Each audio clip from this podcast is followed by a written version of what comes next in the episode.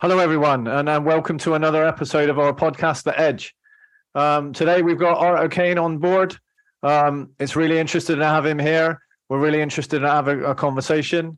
Um, and and again, like always with every one of these podcasts, my first question is going to be kind of where did you get started? How did you get into to IT security, and and how kind of you ended up where you are here today?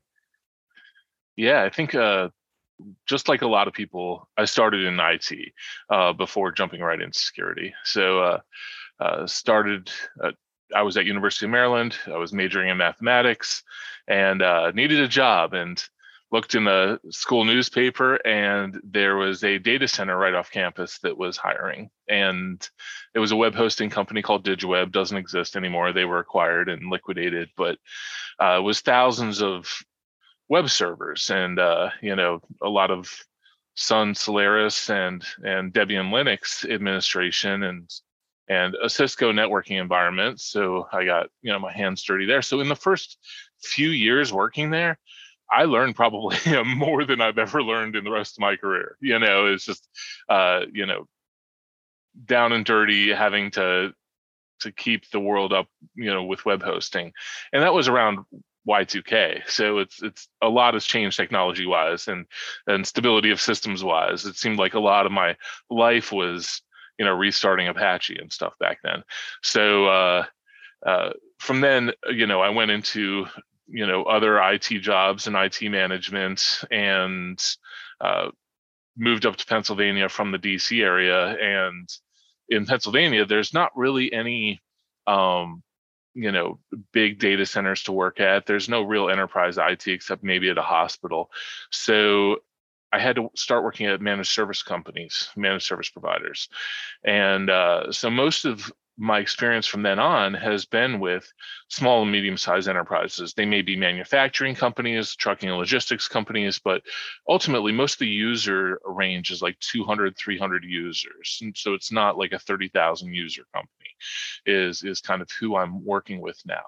And, you know, for really the last 15 years or so has been uh, working in those kind of environments supporting those those clients and so right now i have about a thousand clients that i'm supporting that are each you know 300 user companies uh, in that range. So it's uh it's it's having to deal with a lot of different technology stacks a lot of different architectures uh, a lot of different applications and types of of of ways of their running their business and uh, different IT priorities too. Some of them IT is not a priority. They're just a forklift is a priority, and IT is not. So it's it's trying to uh, work that in with them.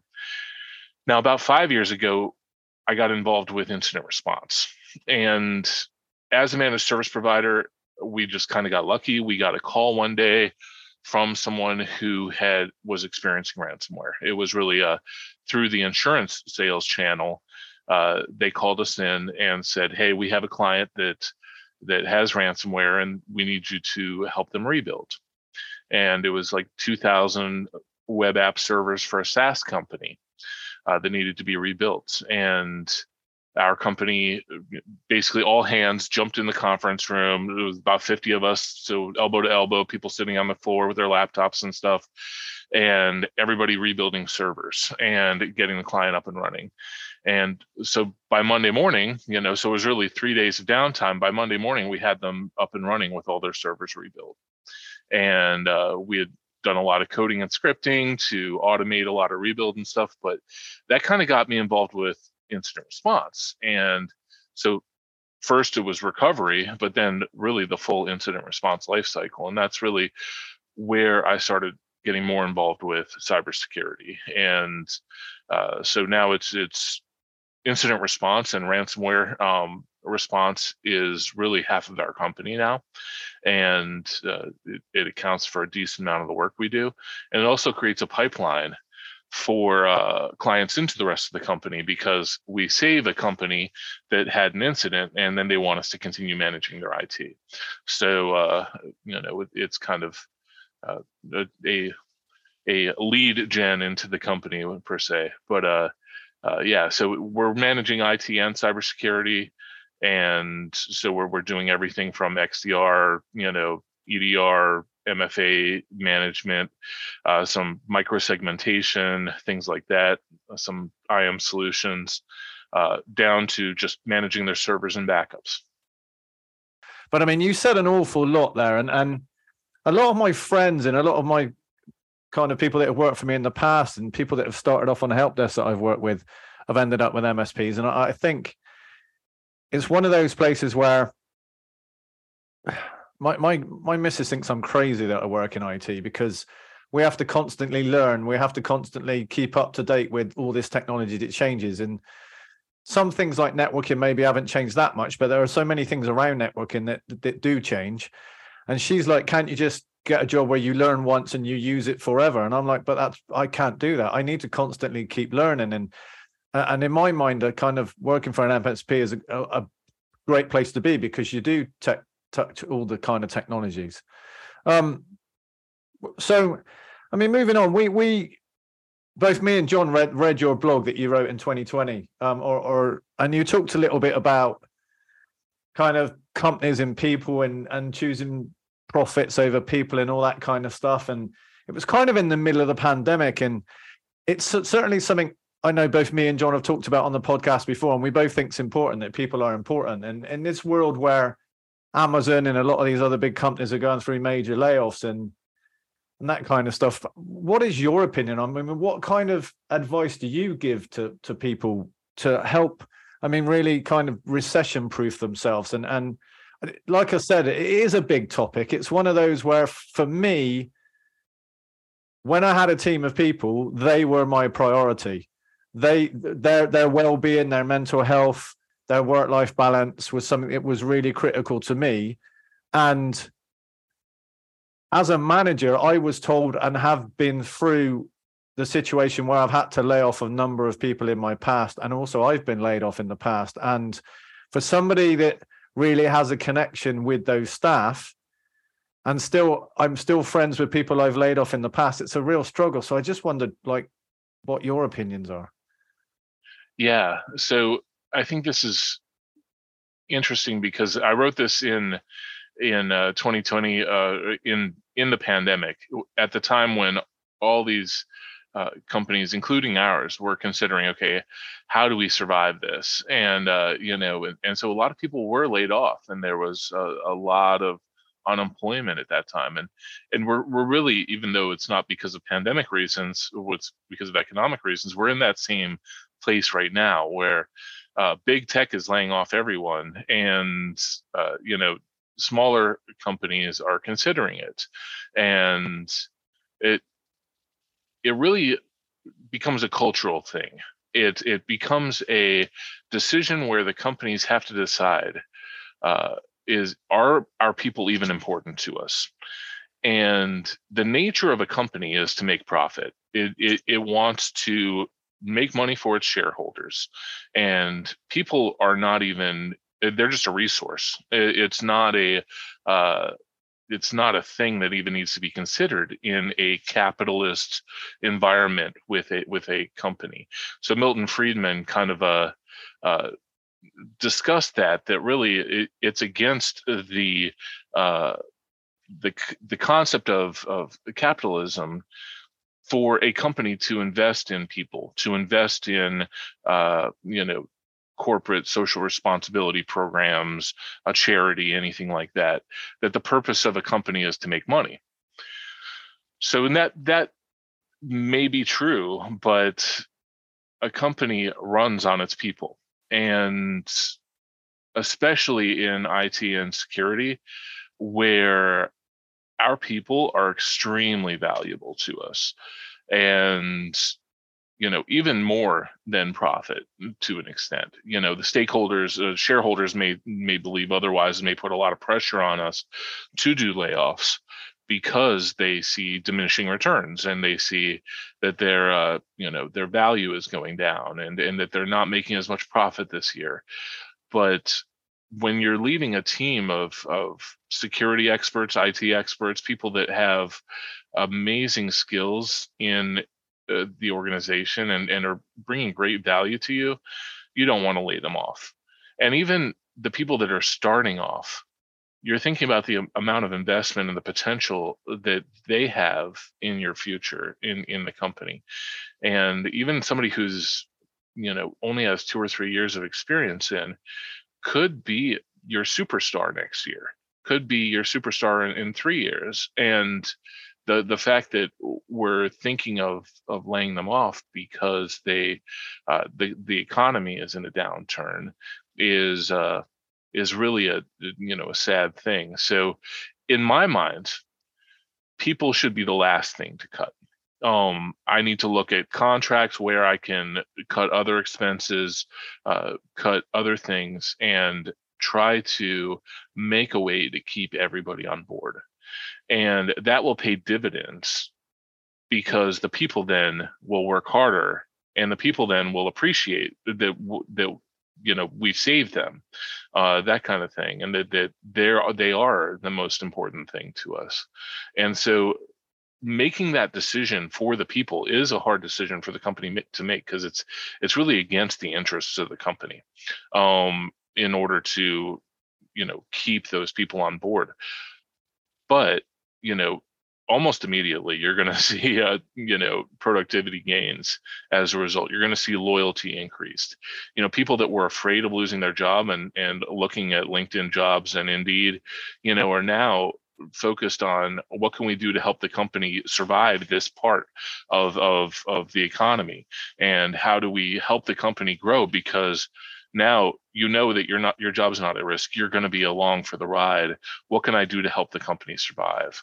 And so th- that's a, a, conscious decision the companies are having to make in order to um, you know keep those people on board in in order to grow through this i think that uh, doing those layoffs although you're seeing immediate cost reduction uh, is just going to impact your brand negatively. Um, you know, nobody's going to want to go work for your company now after seeing that you just laid off all these people.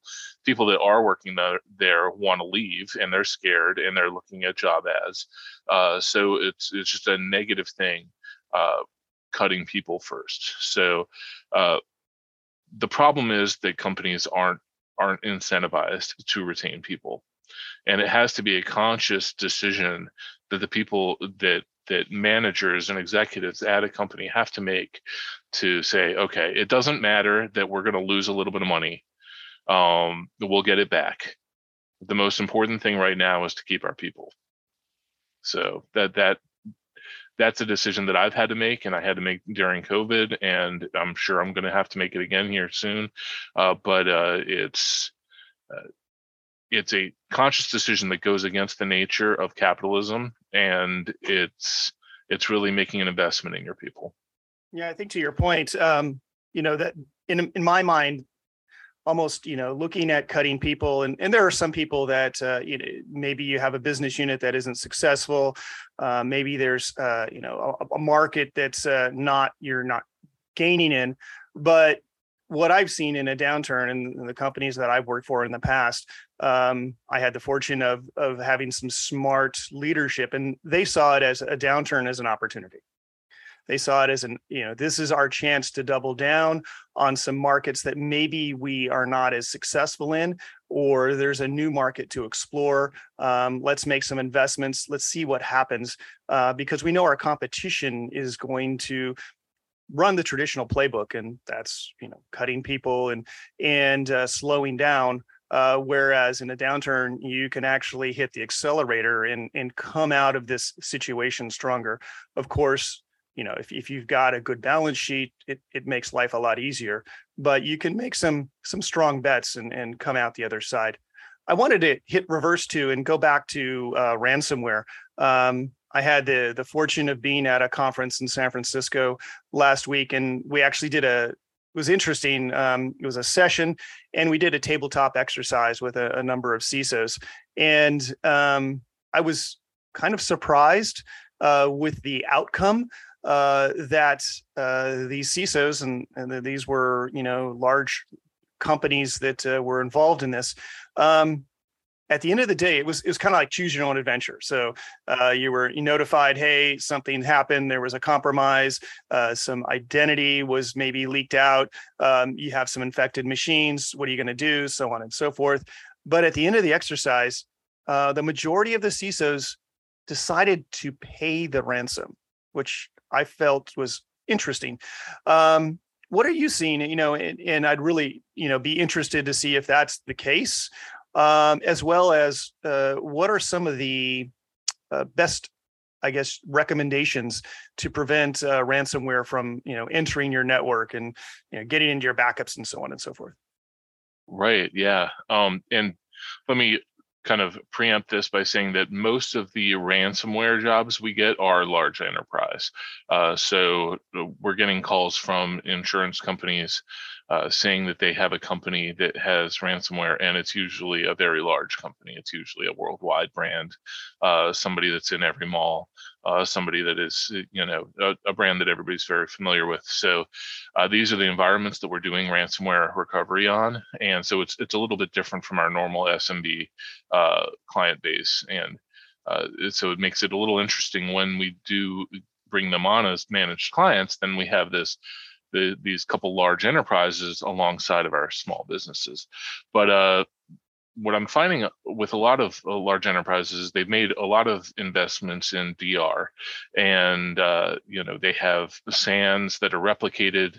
They have a DR site, and they have a, a, another replica SAN over there, uh, things like that. And uh, the attacker uh, will drop Qakbot or Emotet, grab your creds, and or they'll they'll phish the admin and get the creds and gain access to those devices. They'll turn off replication between your SANs. They'll turn off your SAN snapshotting. And so the the quick bounce back that the enterprise is expecting to be able to do because of these millions of dollars that they've invested in their SAN technology, they're not able to do. And so then their failback then is okay, let's let's use Veeam backup or Commvault or Zerto or whatever, and the attacker is always grabbing those and, and encrypting those as well. So that leaves enterprises in a place where they have no restore path other than either rebuild or pay the ransom. And uh, you know, I've had them pay the ransom and then we just use the the key to decrypt their backups and then we restore from their backups um, once that we've decrypted their their backups but uh it's very common for uh, large corporations to pay the ransom right now. Uh, the cost of downtime is often a lot higher than the cost of paying that ransom. And uh, I've seen ransoms as high as 50 million, um, but most are not. Most are, you know, 1 million or 2 million.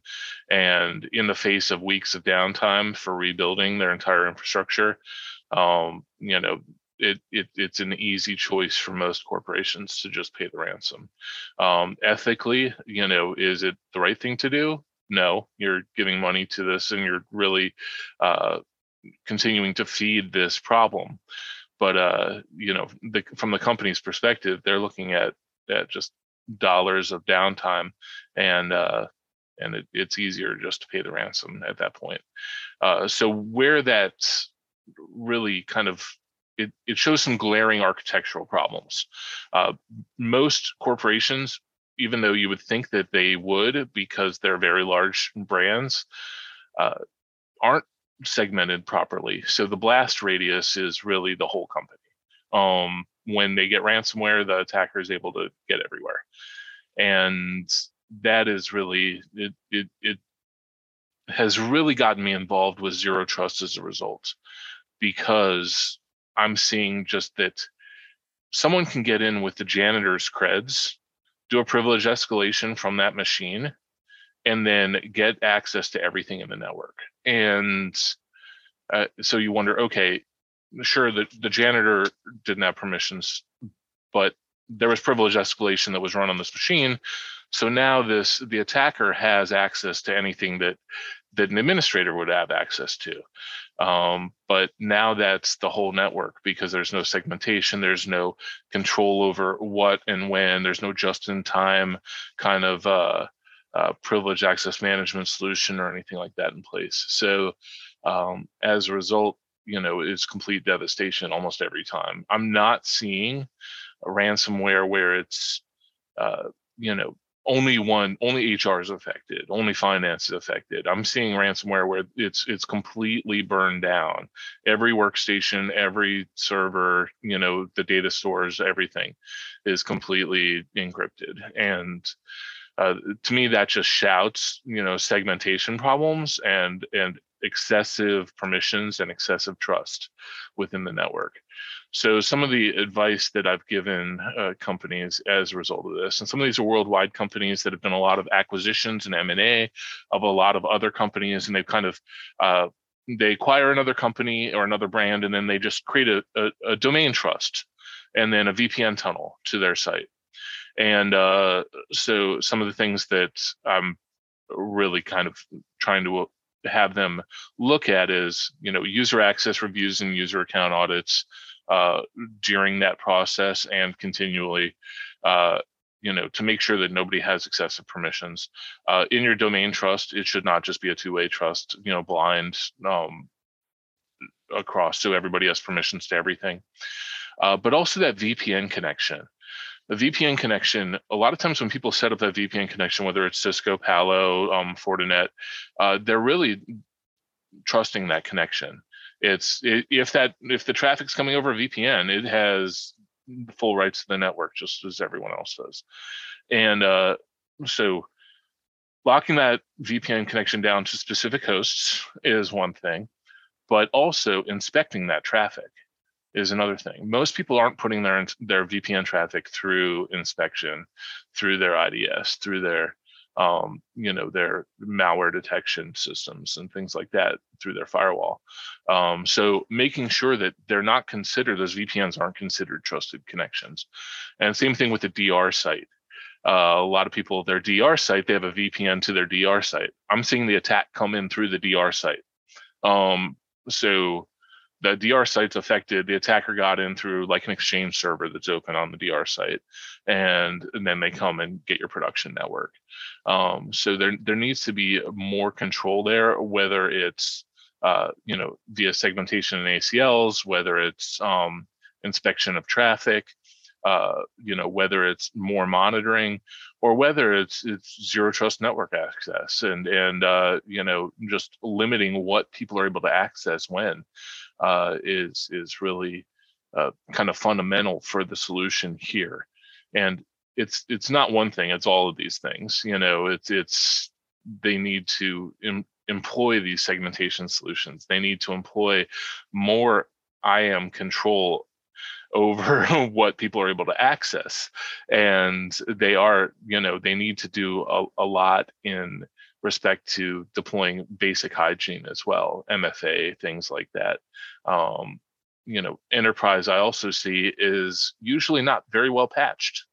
And a lot of times they have 2008 servers running critical apps that they've had for the last 10 years. And uh, they're never going to upgrade those servers. They're never going to move off of that app. It's a it's a critical app now. So uh, you know the servers are unpatched they have a lot of end of life systems but they're not segmenting those off and protecting them. And so they're just vulnerable pieces of, of technology that are um, in the stack. Now i understand why they're afraid to patch um, up to a point because you know downtime is expensive and you know a bad patch or just downtime to patch can be expensive. Um, so what I think a lot of companies that are in that situation, if they're not going to patch, uh, they need to start segmenting those off and saying, okay, this critical app that's running the, on this old stuff that is in a vulnerable situation, we need to make sure that it's not accessible from the rest of the network. You know, that we're not, you know, we're able to access it via whatever protocol we need to access that critical app via, but uh, it's not just open to the world. And, uh, uh you know, that is is one of the the big things that I'm seeing also is you'll I'll do a, a ransomware recovery and there'll be thousands of servers that are, you know, CentOS boxes from 15 years ago that have never been patched. And um and so they have all the vulnerabilities that have accumulated over the last 15 years. I, I think to be honest, you've just talked about my autobiography.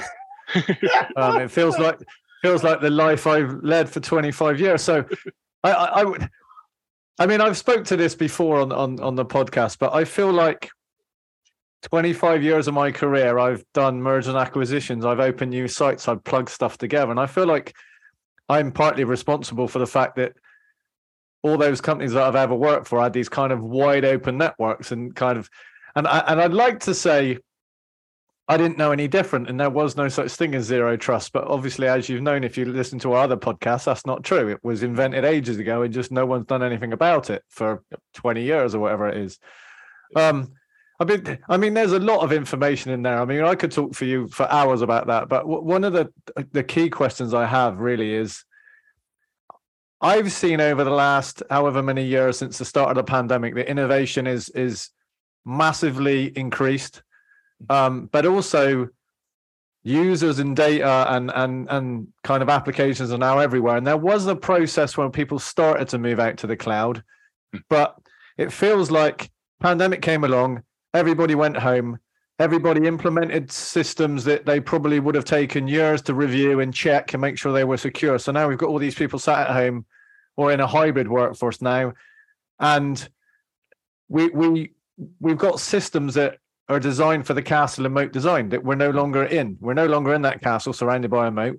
Um, I have got snow all the way around my house today, which stopped people getting in, but we're no longer castle and moat. Um, I'd really be interested to know if you've seen a shift. I mean, we we hear a lot about ransomware being on the increase, but have you seen people start to look at things like SASE and SSE and all of these new technologies here? Have you have you seen people start making those strategic decisions to go down that route of zero trust and to start to use all these things? Or are are or are people still a little bit frightened about them being new? At the enterprise level yes. Um, so people are talking to the big vendors uh, for SASE solutions and for SSE solutions. Um, i think at smb or even sme you know medium-sized companies aren't even considering it. And it may i think it's because of vendor focus honestly. Um uh, vendors are going to focus on the big fish rather than the smaller market. And as someone who is at uh, a msp it's actually hard for me to acquire that technology for small businesses. Um, there's uh, most solution providers most vendors out there are providing solutions that are really aimed towards that that larger market. So it's hard for me to equip the smaller companies. But on ransomware events uh, i'm not seeing it but that may be why they have ransomware. Um, so uh, you know if they had the solution in place i might not be seeing them. But uh, on a lot of them it is a part of their enterprise roadmap. Uh, you know it's on the board that they're going to implement this solution. Uh, and it was supposed to be next quarter, but now they have ransomware, so this is all being pushed back. Um, so that is uh, that is something that enterprise is moving towards and talking about. But yeah, I think there's a huge division right now in the marketplace between uh, what's available for the enterprise and what's available for everybody else. And uh, for instance, if I wanted to uh, get and, deploy SASE or, or SSE technology um, for a three person shop, who would I go to? Um, that kind of thing. Like there's there's solutions where I can get a great price if I have a 50,000 user company, but uh, it, it's it's definitely harder at the lower end of the market. And I have some critical infrastructure clients that are considered small and medium sized enterprise. They're you know whether it's water treatment plants whether it's manufacturing whether it's you know hospitals and healthcare you know they they're they're just smaller companies and uh, you know i'm trying to find the right solutions for them and that's really what's brought me into getting involved with uh, the csa zero trust working group because I'm, I'm really trying to discover how can i implement these solutions for the small and medium sized businesses. So, but uh, th- yeah, enterprise is rolling it out though. Yeah. Yeah, I think there's kind of two points you've made there, and and I mean, obviously, I've come from manufacturing background, um, and we had supply chain upwards and downwards, and that supply chain would have been, it could have been five people based in an office, could be three people based in an office. And I mean, I had these conversations at boardroom level all the time where it's like, we might be strong, but anywhere in that supply chain, those people of all different sizes, it only takes that one person doing that one thing. If that one person gets compromised and he's coming in on a VPN and we trust him, or he comes on the network and we trust him. So, so th- that's one of the things I, I wanted to pick up on. And, and the other thing is, obviously we spoke to John Kindervag. I mean, we we and we've spoken to people from like Paul Simmonds and people like that. And and I like what you're saying that because for me, zero trust isn't you just go and buy a product off of a shelf. It's a strategy. And actually, I, I read an article today that talks about how you can start to think about it no matter what size your company is. Now, obviously, the difficulty is if you determine as part of your strategy you need to do something that involves a product and you're a five user company you may well struggle. Um, but I, I fundamentally think we're going to need to start thinking about doing this across every company at every size because otherwise instead of attacking the 50,000 user company that's paid hundreds of millions to secure themselves they'll do something else. They'll attack that one person company or they'll attack the two person company or they'll attack somewhere in that supply chain and that'll be it it'll be done um but yeah i mean so so we've talked a lot about tech um team cultures and and leaders and and all of those kind of things i'd like to talk a little bit about that because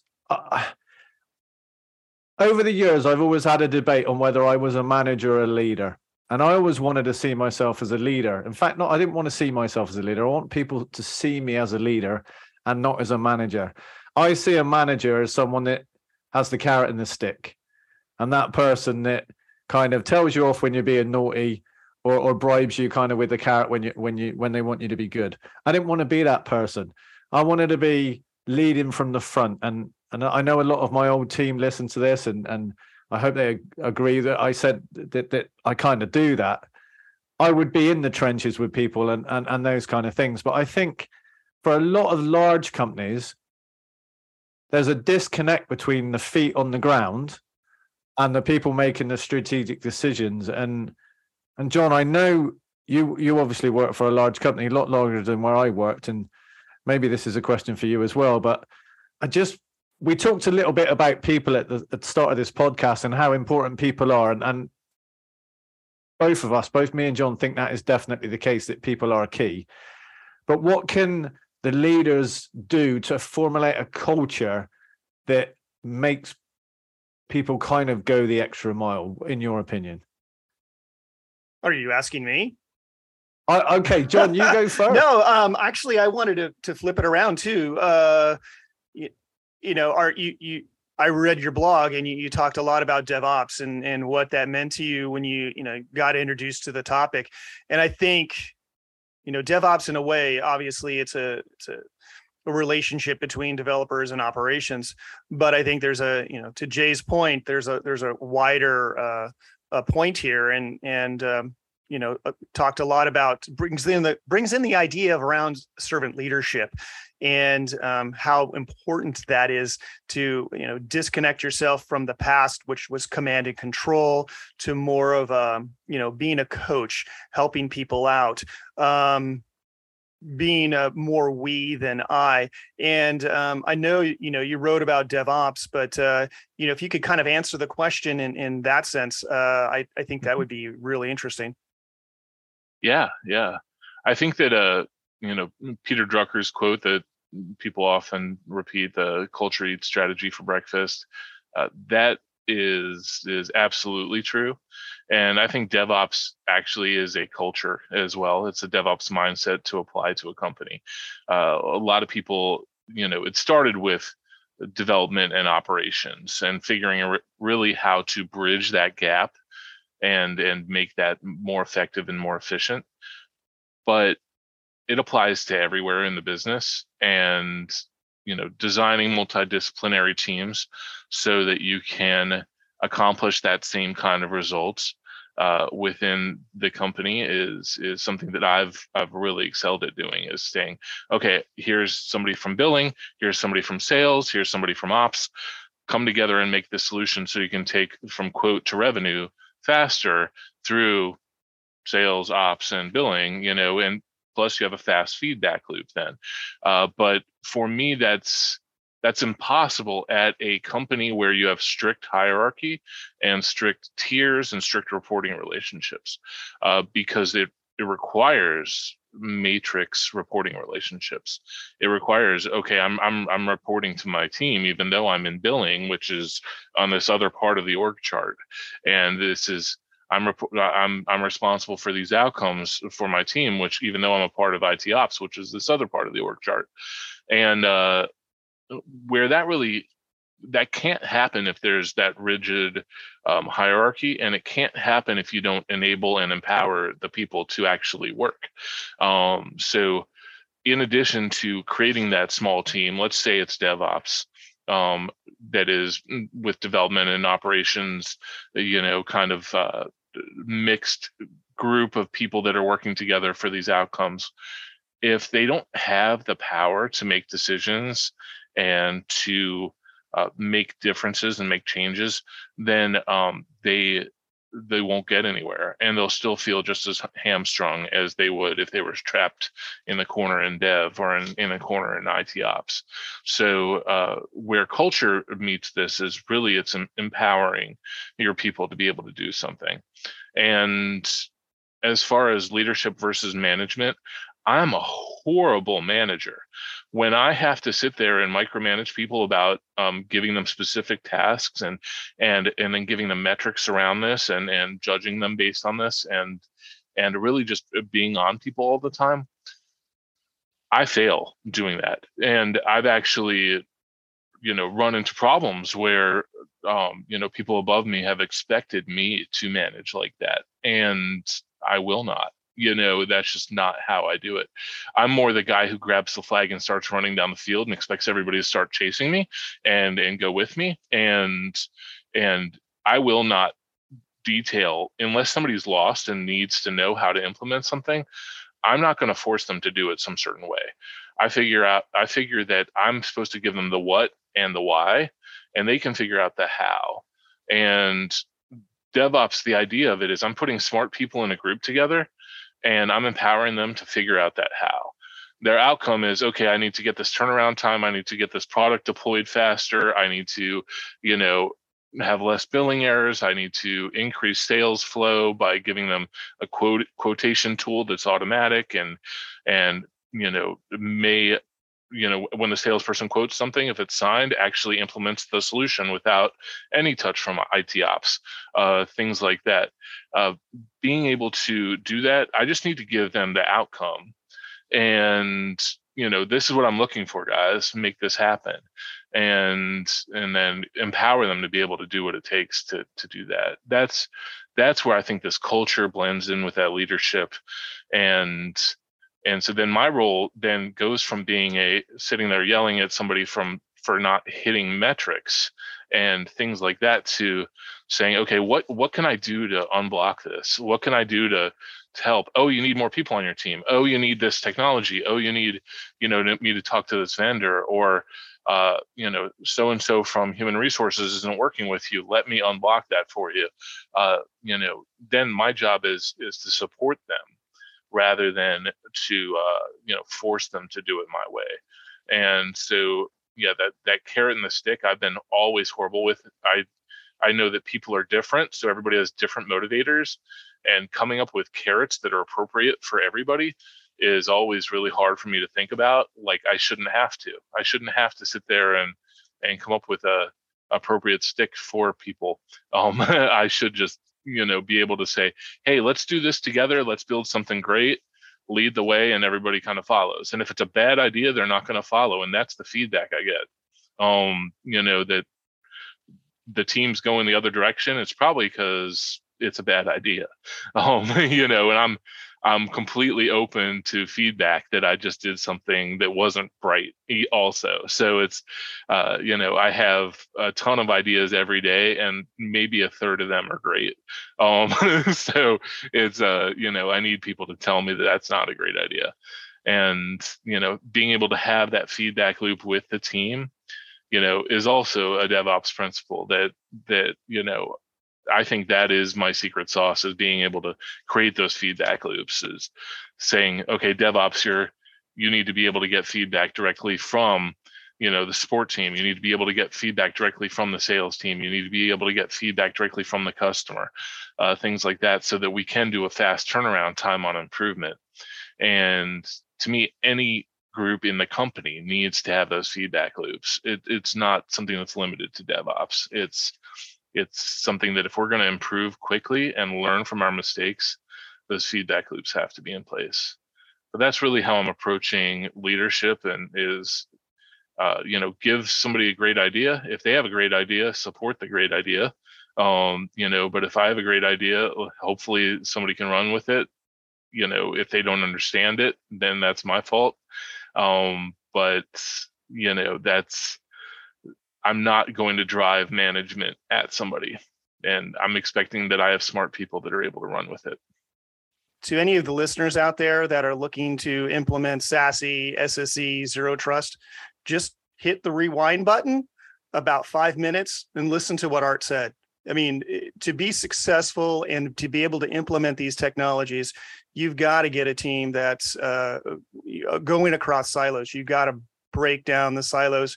You've got to get a network person, a security person, an operations person, um, maybe even somebody from procurement and that's how you're going to be successful in implementing these technologies. It's not about security mandating SSE or SASE being mandated by the network folks or you know zero trust. That's a strategy. It, it, it crosses business boundaries. So um, I'm right behind you there, Art. That was that was insightful. Yeah, I always found my role as a as a kind of a manager was to be an enabler for my team and also protect them if things went wrong. Um, and and that's what you said is it's pretty much those things, right? So we're we're we're slowly running out of time. It's been great talking to you. Um, but I I've, I thought before we wrap up, we'll ask you some kind of more fun questions. Um, so the first one is, what's your favorite winter activity? And the reason I asked that is because it snowed here yesterday, and it's cold. And my favorite winter activity is not going outside. Um, but I'd be interested what yours was. So Jaye, I really agree with you there. Um, I hate winter. I hate being cold. Uh, people are always like, "Well, you can put on more clothes." No, I'm bundled up then and completely uncomfortable, and and I'm still cold. Like there's, I, I don't go skiing, snowboarding. I'm just a Grinch. Like with wintertime, I just want it to be done with. So I'm considering starting migrating you know, uh, so you know, spend the winter in the south. So it's I never actually experienced the pain of the cold anymore. So how cold does it get where you are? Yeah, I mean zero degrees Fahrenheit a lot. Um, you know, sometimes it's negative, but uh, it's you know, it's not as cold as if I was in Canada or something. So it's it's, but there's a, usually a decent amount of snow where I am. Uh, right where I am, uh, I tend to get snowed in for about five weeks a year. So it's not super cold, but it's it's it'll dump like three, four feet of snow and then another foot and then another foot. Like uh, you know, I get a decent amount of snow. So so it sounds to me like you're much more of a summer person. So let's let's flip it and say what's your favorite summer activity? Yeah, yeah. So I bought this small farm on top of a mountain uh, just so I could like disconnect from IT and go out and and do outdoorsy stuff. And so uh, it used to be a Christmas tree farm. Now I'm kind of planting fruit trees and doing an orchard thing. Uh, but being outside and and working outside in the summertime, I feel like I should in my next life you know i should be a landscaper or something like that. It's uh, just being outside in the sun is yeah. is what i really enjoy. So i think another one is very close to my heart and close to john's heart. Um what's the best meal you've ever eaten? Okay so ever eaten hmm. Well yes uh, uh that one's a tough one. Recently i had a, a ribeye roast for thanksgiving Oh, that was much better than turkey. Um, I, will never do a turkey again. Um, ten pounds of ribeye was amazing. Um, as far as the best I've ever eaten, um, there's you know, I love French restaurants and French cuisine, and uh, you know, so I'm uh, really love like Creole and Cajun food and stuff. So like, uh, you know, that kind of food is just so packed with flavor and delicious that, uh, you know, I, I don't know how I survive eating, you know, the central Pennsylvania Dutch food when there's so much flavor in like New Orleans type food or French food. See, that's a place I've never been, New Orleans. I mean, I, I like the Cajun food. It's very, very limited here in the UK. Um, I mean, I could definitely talk about food uh, all day long. Um, actually, actually, New Orleans was one of the best um, meals I ate. I've eaten. I went to uh, Emeril's uh, yeah, down in the the French Quarter, and uh, surprisingly enough, I was like, "Hey," uh, I was at the bar because I was there by myself. I think it was like a Cisco Live event or something like that that was in New Orleans, and I said, "Hey, what should I have?" And he's like, "Portobello mushroom steak." I'm like, "Okay, bring it on." It was amazing, uh, and uh, and and I wasn't a big portobello person, but after that, I've I've made it three or four times, and not as good as as as at Emeril's, but uh, that's uh, if it's done right, it's it's really good. Absolutely, absolutely. Yeah, a few years ago, I uh my wife and I took our Christmas bonuses and went down to New Orleans and it, we just spent Christmas there and went walking around the French Quarter, seeing the sights and going restaurant to restaurant, just eating everywhere. And, you know, four star restaurants, really nice restaurants. It's like we were we were using, you know, food apps and trying to find out where the best restaurants were and just going to those. And uh, you know, it was such rich and phenomenal food. It's it's like now anytime there's a conference or something there, I'm like, I'm going to that one. Um, you know, got to make it to New Orleans. That's going to have to be where our SSE Forum conference is, right, John? there you go. There you go. So, okay, one final question before we let you go. Um, what's the best book you've read in the last six months? Okay, yeah, uh, Project Zero Trust by George Finney. Um, that one, you know, I love books like The Goal, Phoenix Project, Unicorn Project, things that are are fiction books but teach you something. And when I was really trying to get a hold of zero trust in my brain, you know, I was looking at Kindervag stuff and and you know all the materials out there and NIST just makes you want to sit there and poke your eyes out with a pencil. Um, i was trying to really figure out how do i do this and how do i think about this? And i read project zero trust and i'm like oh that's easy. Um, so it, it's you know this book really lays out a story of, of, of an incident that a company went through, but it's using it as a teaching model. Oh, and you have it right there.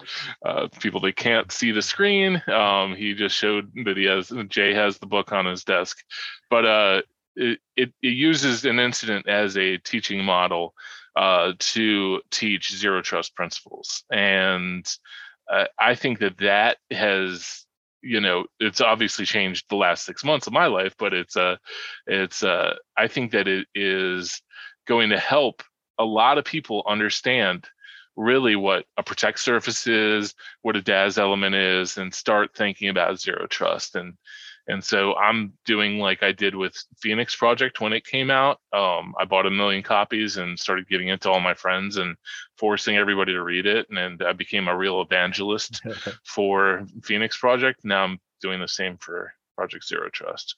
So George came on one of our podcasts. If you've not had a chance to listen to it, George was one of uh, the guests on our Breaking Down Zero Trust podcast series. Um, so yes, we have signed books from from George, and we're hoping to do an event with him coming up soon. So the book's definitely really good. I've not read the Phoenix Projects, John, and I, I know. See, I I knew the face you were going to pull when I said that. I will get round to reading it. Um, I can't thank you enough, Art, from coming on. It's been great. Um, really, some info- insightful comments and, and some good topics. Uh, we definitely like you to come back and come on again because I think we could easily talk for another 30 minutes, 45 minutes, an hour. Um, anything from you, John, just before we wrap up? No, it's been a very insightful conversation. Um, love the knowledge bombs around uh, ransomware uh, with some great insight as well as um, team dynamics and leadership. So thank you, Art. Really appreciate it. Thanks Thank so much, guys.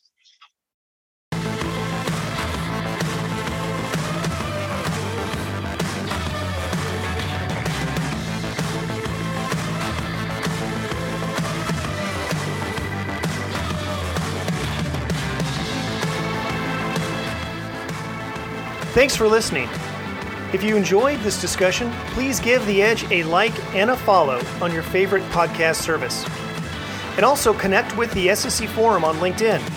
Get all the latest updates and news on the phenom known as the Security Service Edge.